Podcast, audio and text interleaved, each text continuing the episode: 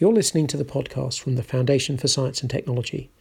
I'm Gavin Costigan, and in this first podcast of 2020, I've been talking to Dr. Hayaatun Sillem, the Chief Executive of the Royal Academy of Engineering. Today, we're talking about diversity and inclusion in engineering. Why do you think that diversity and inclusion in engineering really matters? I'm glad you asked that because I think that people have a rather narrow view of why it matters. And to me, this is just so profoundly significant. And I hope that people who are not in engineering will also see this as being relevant to their world because none of us are, I think, in a position where we can be complacent about the extent to which we in the broad scientific and engineering community have come to grips with diversity and inclusion. Diversity matters in engineering because engineers shape the world we live in. They literally design and deliver the infrastructure we all rely on, whether it's physical infrastructure, digital infrastructure, that, that runs our lives. And I think it's immensely important that the people that do those roles are reflective of the wider society that they serve. And if we fail to become more reflective of that wider society, I think there's a real risk that people will start to ask, well, why should you have a license to play this role in our world? Sure. And I think the same is true in many ways, um, perhaps in slightly different ways, of the broader scientific community. You know, we have this extraordinary role in moving forward the forefront of knowledge, and I think we should all feel that it's a real imperative that the people who are involved in that do feel and sound and look more like the broader society that's going to be directly impacted by what they do. Okay, and given that, what is the current position in the UK in terms of diversity within the engineering profession? Well, the UK is in the unfortunate position of having both a major skill shortfall and a really serious diversity deficit. So, Engineering UK estimates that our um, shortfall in terms of the numbers of engineers we have each year is up to 59,000, and yet we have a profession that is only around 12% female engineers and 9% black and minority ethnic engineers, which is really, if you think about it, quite a shocking position to be in in 2019. And if you start digging away a bit more to understand what's happening underneath those headline stats, what you see is that the UK is sort of languishing in a position that doesn't put us very favourably compared to other countries. Um, so our statistics haven't really improved very much over a period of decades. And um, in a study that the Academy did uh, probably about three years ago now, um, we placed a lowly 58th out of 86 countries worldwide Wow. in terms of the gender diversity of our engineering graduates, which wasn't something we felt particularly proud of. It's interesting because we often talk about the, um, the need to attract more women into STEM. And whilst it's certainly true that when you look at senior levels of the profession, uh, women are underrepresented across many um, science and, and technical subjects, we're actually about 50-50 if you look at the gender balance of uh, the, those who go to university and study STEM subjects. Uh, and it's really engineering, physics, computing that bring down the average. So women are overrepresented amongst Mm. um, the um, graduate intake of many STEM subjects, um, but grossly underrepresented. So we're stuck at about 16% of the undergraduate cohort being female. And it's even worse when you look at apprenticeships. So uh, about 7% of apprentices in engineering in England are female, and it's about half that in Scotland. So you've identified we're at this lowly position. Um, just to give us the contrast, what does best in class look like? Who is best in class, and what kind of levels of participation do they have? Well, it's, it's quite an interesting picture. So you you will um, probably be surprised at some of the countries that top the Gender Diversity League for Engineering. So the study we did, it was um, some of the North African countries, um, countries like Myanmar.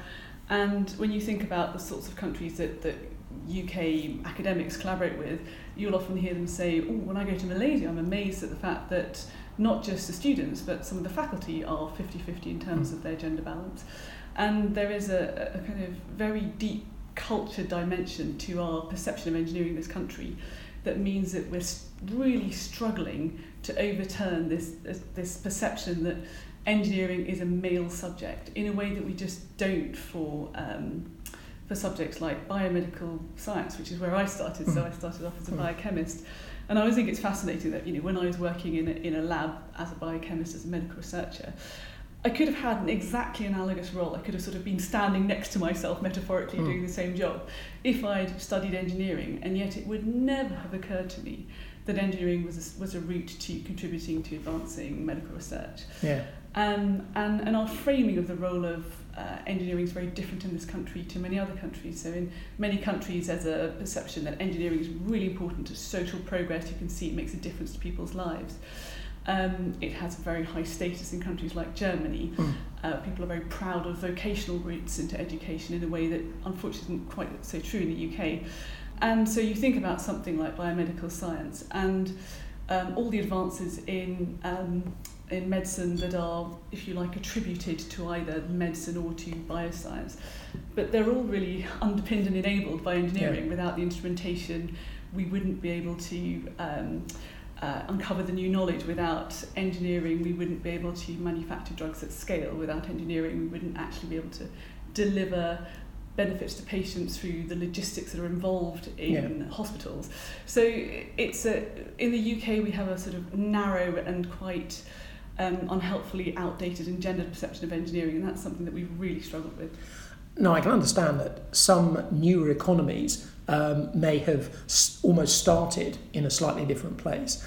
Um, but we won't be the, the only country that has traditionally in the past um, uh, had this gender diversity problem, and yet some countries have overcome it in a way that the UK hasn't. And, and are those the kind of countries that have the most useful lessons for us? Well, I, I think potentially yes, but ultimately what we have to do is to work out for our particular situation, our cultural context, our um, educational landscape, what can we do that's mm. going to create a different outcome when we've been attempting to chip away at this without insufficient yeah. success. And so I guess that's been at the heart of some of the things that we and many others have been working together um, to, if you like, to self-disrupt.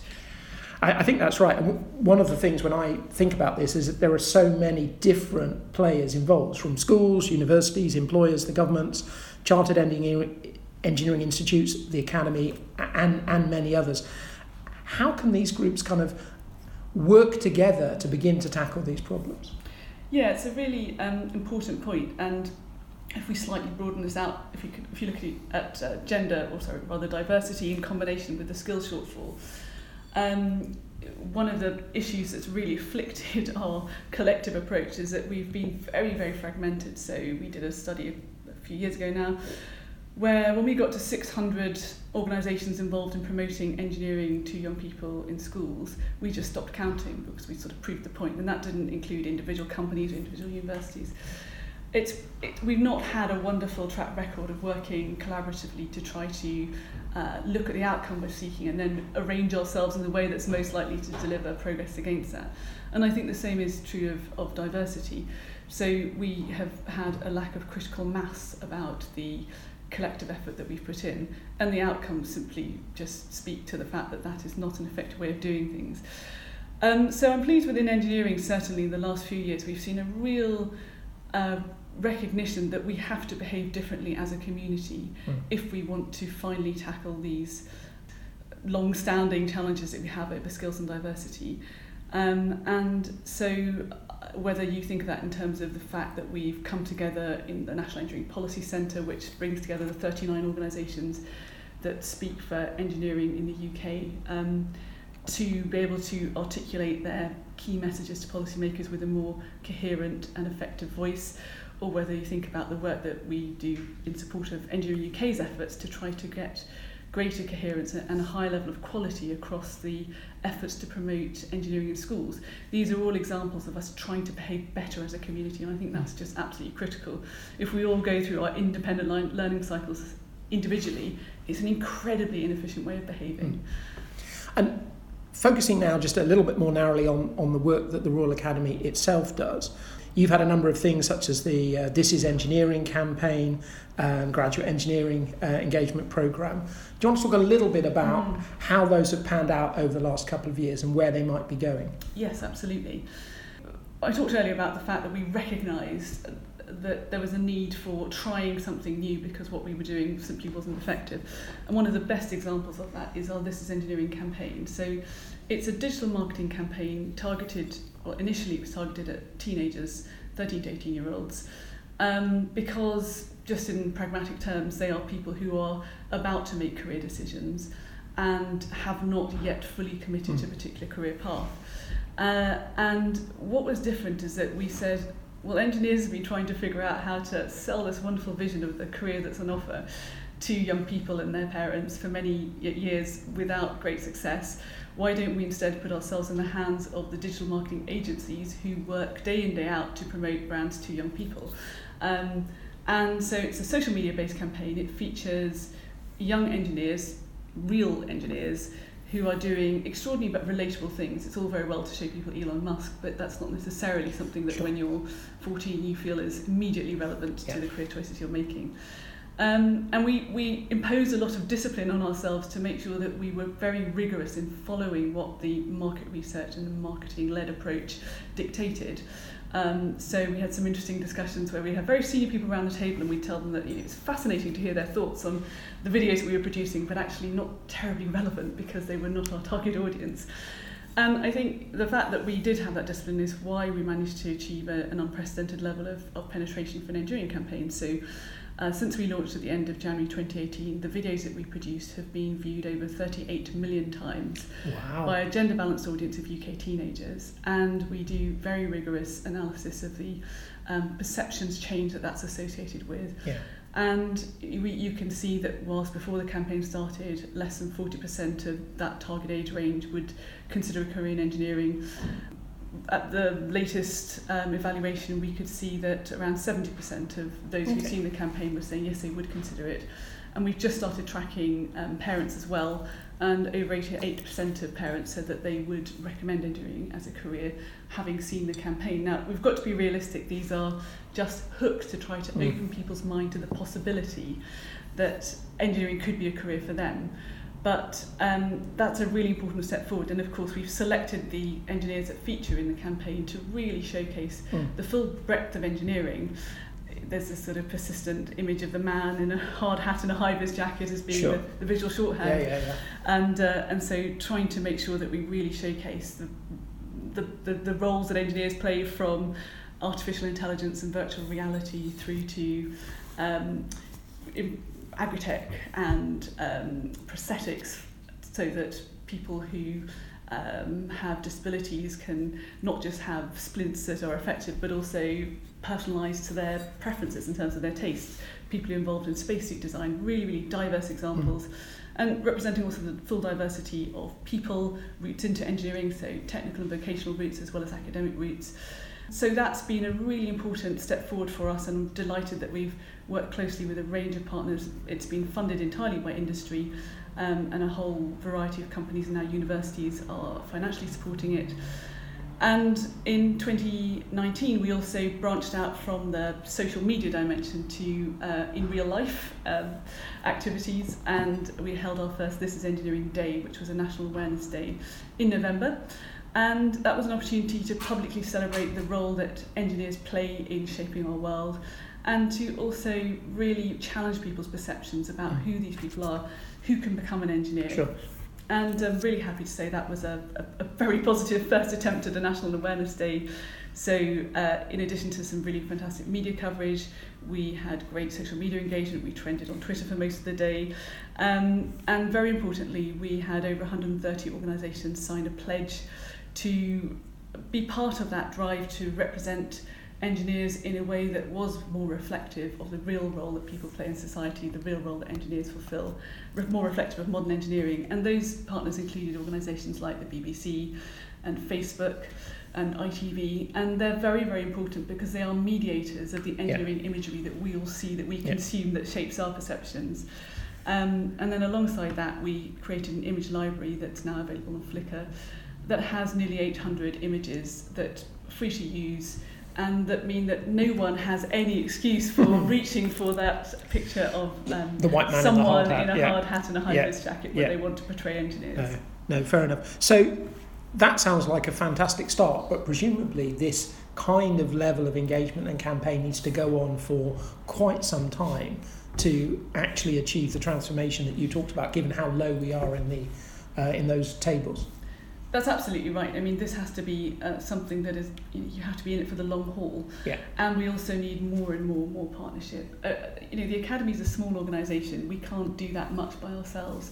what we hope to do is to leverage our leadership role in engineering to really help bring as many people along with us yeah. in this endeavour and to um, create good content that other people can use. Everything we do is open source, and we hope that by um, creating you know, videos that have very compelling content will make it easier for all those people that go out into schools, for example, to mm. have high quality video material to mm. present. We'll hopefully make it easier for companies who um, all are trying to diversify their intake, or for universities who have uh, a requirement to ensure that they improve the um, access to their universities that all of them have good resources that they can use. So our, our hope is that we'll um, effectively have this engineering as a wholly owned campaign across the wider community that cares about the representation of engineers and that cares about making sure the UK has the right technical skills, sufficient technical skills and sufficiently diverse technical skills to meet the needs of society and the economy. Fantastic. I was thinking that within that there need to be some exemplars uh, who really uh, shine in terms of uh, diversity and inclusion themselves, and potentially the Royal Academy of Engineering could do that itself as an employer. And um, I know you've worked here for several years. How would you say that diversity and inclusion within the academy itself mm-hmm. has changed over that time? Mm-hmm. Uh, and are you able to sort of show others what can be done? Mm-hmm. Yes, I mean, we've been running the diversity program for the engineering profession since 2006. We started it from a, a sort of zero baseline.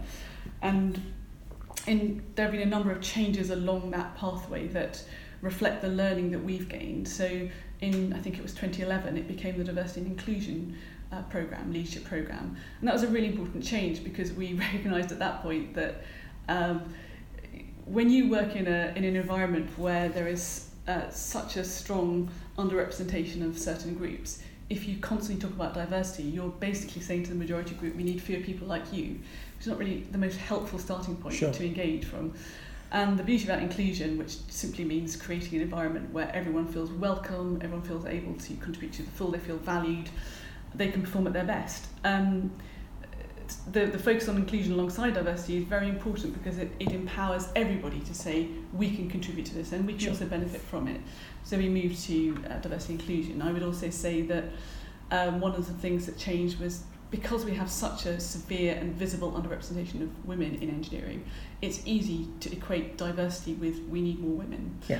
But that's also not, not an appropriate way of looking at diversity. And when you looked at it in the round, there are some other um, diversity challenges that are really quite important we get to grips with. So when you compare um, the gender uh, statistic with the um, black minority ethnic engineers statistic, it looks like we're not in such a bad place um, when it comes to black and minority ethnic engineers. But actually underpinning that is something quite worrying, which is that there's a very there are very differential outcomes for black minority ethnic engineering graduates moving into the workplace. So you're twice as likely to be unemployed six months post graduation if you're a black minority ethnic engineer than wow. if you're a white one, even when you control for the type of university and the class of degree. That's a really worrying statistic. That, so that, that's do, do we understand why? Is that to do with the fact that that trend is also true amongst uh, black and minority graduates from other subjects? Yeah, so there are a range of factors. There's, but what we can say is, is having looked at the data that engineering is is worse than, than okay. a number of other subjects on that front okay. as well. So, and that, that underpinned the creation of the graduate engineering engagement program, yeah. which maybe we'll chat about in a second. Yeah. But just finishing what's what's changed over that time, you know, actually starting to capture enough data to understand the picture was really important. You can't you can't make progress on, on something like diversity unless you actually understand what's happening, what are the specific constraints that you're facing in your context. And then the other thing I would say I've seen that's been positive progress is that when we started, diversity was something lots of people said, yes, yes, that's very important, but it never really felt like a core business priority. I don't meet any serious leader of an engineering organisation now who wouldn't say that improving diversity inclusion is is a core business priority. It's not something that is a nice to have, it's not mm. something you do when everything else is sorted out. It's very core to their personal credibility and priorities. And that's a necessary precondition to making more progress. So those have not translated into um, radical changes in the statistics, as I shared earlier, but nonetheless they are markers of progress. Okay. You mentioned in your remarks just then the graduate engineering engagement program. Um, tell us a bit about that and how successful you think it's been so far. So, so GEEP, I'm going to call it, it's a bit clunky, Graduate Engineering Engagement Programme, was created to specifically address this differential in the employment outcomes for graduates who are from black and minority ethnic groups and those who were white. And um, so we have created a program which uh, to date has supported over 650 student, students from 66 universities. Um, and many of them are still at university, so we, you know, it's a work in progress. Um, but we decided to target um, lower socioeconomic groups and black and minority ethnic engineering students in particular. So we do have an overrepresentation of women amongst that, but it's not primarily to address the gender imbalance in engineering. And um, what we have found is that it, we needed to have a really hands-on and dual approach, working with both the students and with employers. So around 20 uh, employers work on this program. To, on the one hand, really at a very hands-on level, build the um, the social capital, the confidence, the understanding of recruitment processes of the students themselves, and to show them that there are people like them who work in organisations that are seeking to improve their um, the diversity of their graduate intake, and on the other hand, working with those employers to say, well, where are these invisible mm. barriers in your recruitment processes that yeah. mean that you consistently don't get enough people coming through who are from these groups? And so there's nothing terribly innovative and exciting. It's, it's actually rolling your sleeves up and, and drilling down into where are these barriers and how do we surmount them. Uh, so eh, there's a, a lot of exposure between those two groups, the students on the one hand, the employers on the other, before it comes to any formal recruitment process. Once the formal recruitment starts, they're on their own, see mm. what happens the other side. But to date, around a third of the people that we've um, been supporting have already actually achieved placements or employment, which is a significant increase on what would have been the case without the intervention. And we've seen some employers say that, for example, their graduate intake has um, improved its diversity from around 14% black and minority ethnic engineers to over 25%. So mm. it's it's too early to give you the definitive statistics, but we were really pleased to be recognised um, by the Business in the Community um, Race Equality Awards. Um, uh, because, as I said earlier, there hasn't been that much focus on race yeah. and ethnicity. And actually, I really think if you broaden this out beyond engineering, um, the STEM community and the sort of the, the, the, the reach that the FST uh, has uh, into these um, parts of academia, parts of the sort of scientific establishment, really, really do need to take more ownership of the fact that whilst we've, I think, all clocked the fact that gender um, diversity is, is something that we need to focus more on, we're still quite embryonic in our attempts mm. to tackle race and ethnicity. And it still shocks me that something like 25 professors in the UK are black British women. Yeah. It's absolutely appalling. It, and none of us can surely believe that is the product of a system no, where excellence always prevails. No, it's, it, it's clearly nonsense. Um, and, and perhaps others can learn from what you're doing here in the academy more widely across the STEM community and sort of assess the results of what you've been doing. I really hope so because I, I think there is a risk of complacency that you know we think well, we, we have a wonderfully intelligent community within science yeah. and um, we're very proud of many aspects of how, how we operate but I think it's incumbent on us to look at the more uncomfortable aspects of how we're performing and to really challenge ourselves on how how much of a priority have we made it? How seriously are we taking this? Yeah. um, because we've got huge resource and capability amongst the, the community that, that, that we cover. And I, I'm sure that if the if the will was there there would be a huge amount that we could do that we haven't yet even tried. Yeah. and we're extremely happy to share all the learning that we gain within engineering driven by our rather extreme position and hopefully some of it will be of use to those in other parts of the scientific community. I know you deal with organisations large and small, and sometimes smaller organisations um, will feel that it can be quite difficult to uh, get on with some of these things because of the nature of their size. What's the sort of the one or two things that relatively small organisations can can do now to start making a change in absolutely. some of these areas? No, you're absolutely right, and um, one of the things that we did uh, back in 2015-16 was work with the Science Council to specifically create a tool that would support professional bodies and learned societies in embedding diversity inclusion into their activities, recognising exactly as you described that many of them have quite limited resource, rely heavily on volunteers, and it can feel really overwhelming when you say, only oh, here's another thing to do. Sure. And I'm very happy that in 2017, over 40 scientific and engineering learned societies and professional bodies came together, used this for a collective benchmarking exercise. It's called the Diversity Inclusion Progression Framework. And we did a collective benchmarking exercise. We'll be revisiting it in 2020. And there is a lot of support available for organisations that do want to become part of that.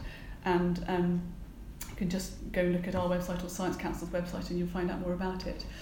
Um, but I would say, I would still say that, that the biggest change that we can all make, no matter how limited our resources, to say, actually, this is a real priority for us. We, mm. we, we have, um, we acknowledge that this is something that we need to bring into the heart of what we think is a definition of success for our organisation. Those bodies, small as they may be, have a really important leadership role. They are recognising the leaders across the profession. Mm. So if they're not making it a core priority, we're, we're not using the platform that we have collectively mm. To try to provide strong leadership. And I know that those bodies are all committed to playing their part in creating a socially responsible profession, mm. a really effective profession. And to me, it's inconceivable that diversity and inclusion are not part of what a successful and socially responsible um, profession looks like. They're mm. not two different things. Mm. Finally, I just want to uh, go back a little bit to what you were saying earlier uh, when you were talking about the This Is Engineering campaign and you had various inspirational young engineers uh, who were then providing that context without embarrassing you, you're often seen as a bit of an inspiration yourself. Uh, you've been uh, in the Inspiring 50 Women in Tech and one of the 100 most influential women in engineering, and have just been awarded a CBE, for which many congratulations. Just on a personal level, who, who have been the people who've inspired you throughout your career so that you've ended up where you are? Well, if I'm really honest, the people who've been most impactful in my career it's not an original answer, but it's, it's an honest one, are my parents. And I think it's, you know, they instilled in me tremendous um, sense of public service and uh, encouraged me to to really take responsibility for being someone who was self-aware and who was committed to self-improvement, not mm. waiting for other people to uh, to drive that. Don't don't blame other people. Take responsibility for making things better. And my father was a um, he's from South Africa, so he grew up in um, an apartheid era South Africa and uh, he was the, the youngest of many children and the first in his family to have a secondary school education. So it it sets you off with a certain sure. understanding of the importance of the opportunities that you've got and not wasting them. But if I were to look to um, science and engineering, then I would say that the two people that would vie for my uh, role model status would be um, Bob Langer on the one hand, who's a pioneer of uh, drug delivery mechanisms, I first came across him when I was doing my PhD as a, in cancer research, and he won the Queen Elizabeth Prize in 2015, the sort of uh, one million pound prize for groundbreaking engineering. Uh, on the one hand, we Bob Lang, on the other hand, Steve Shirley, who's an absolutely extraordinary um, technology entrepreneur, philanthropist, uh, champion for uh, diversity and inclusion. And I think you know they both absolutely embody the spirit of visionaries, great innovators, people who are intrepid, um, embrace challenge, hugely successful technically in, and in terms of their professional achievements, but also at the end of the day, just thoroughly impressive human beings. Fantastic. That's a story of inspiration. In this podcast, I was talking to Dr. Hayaatun Sillem, the Chief Executive of the Royal Academy of Engineering. You're listening to the podcast from the Foundation for Science and Technology. You can find us on soundcloud.com, on iTunes, Stitcher Radio, or wherever you found this podcast. Or you can check out further details about the Foundation at www.foundation.org.uk.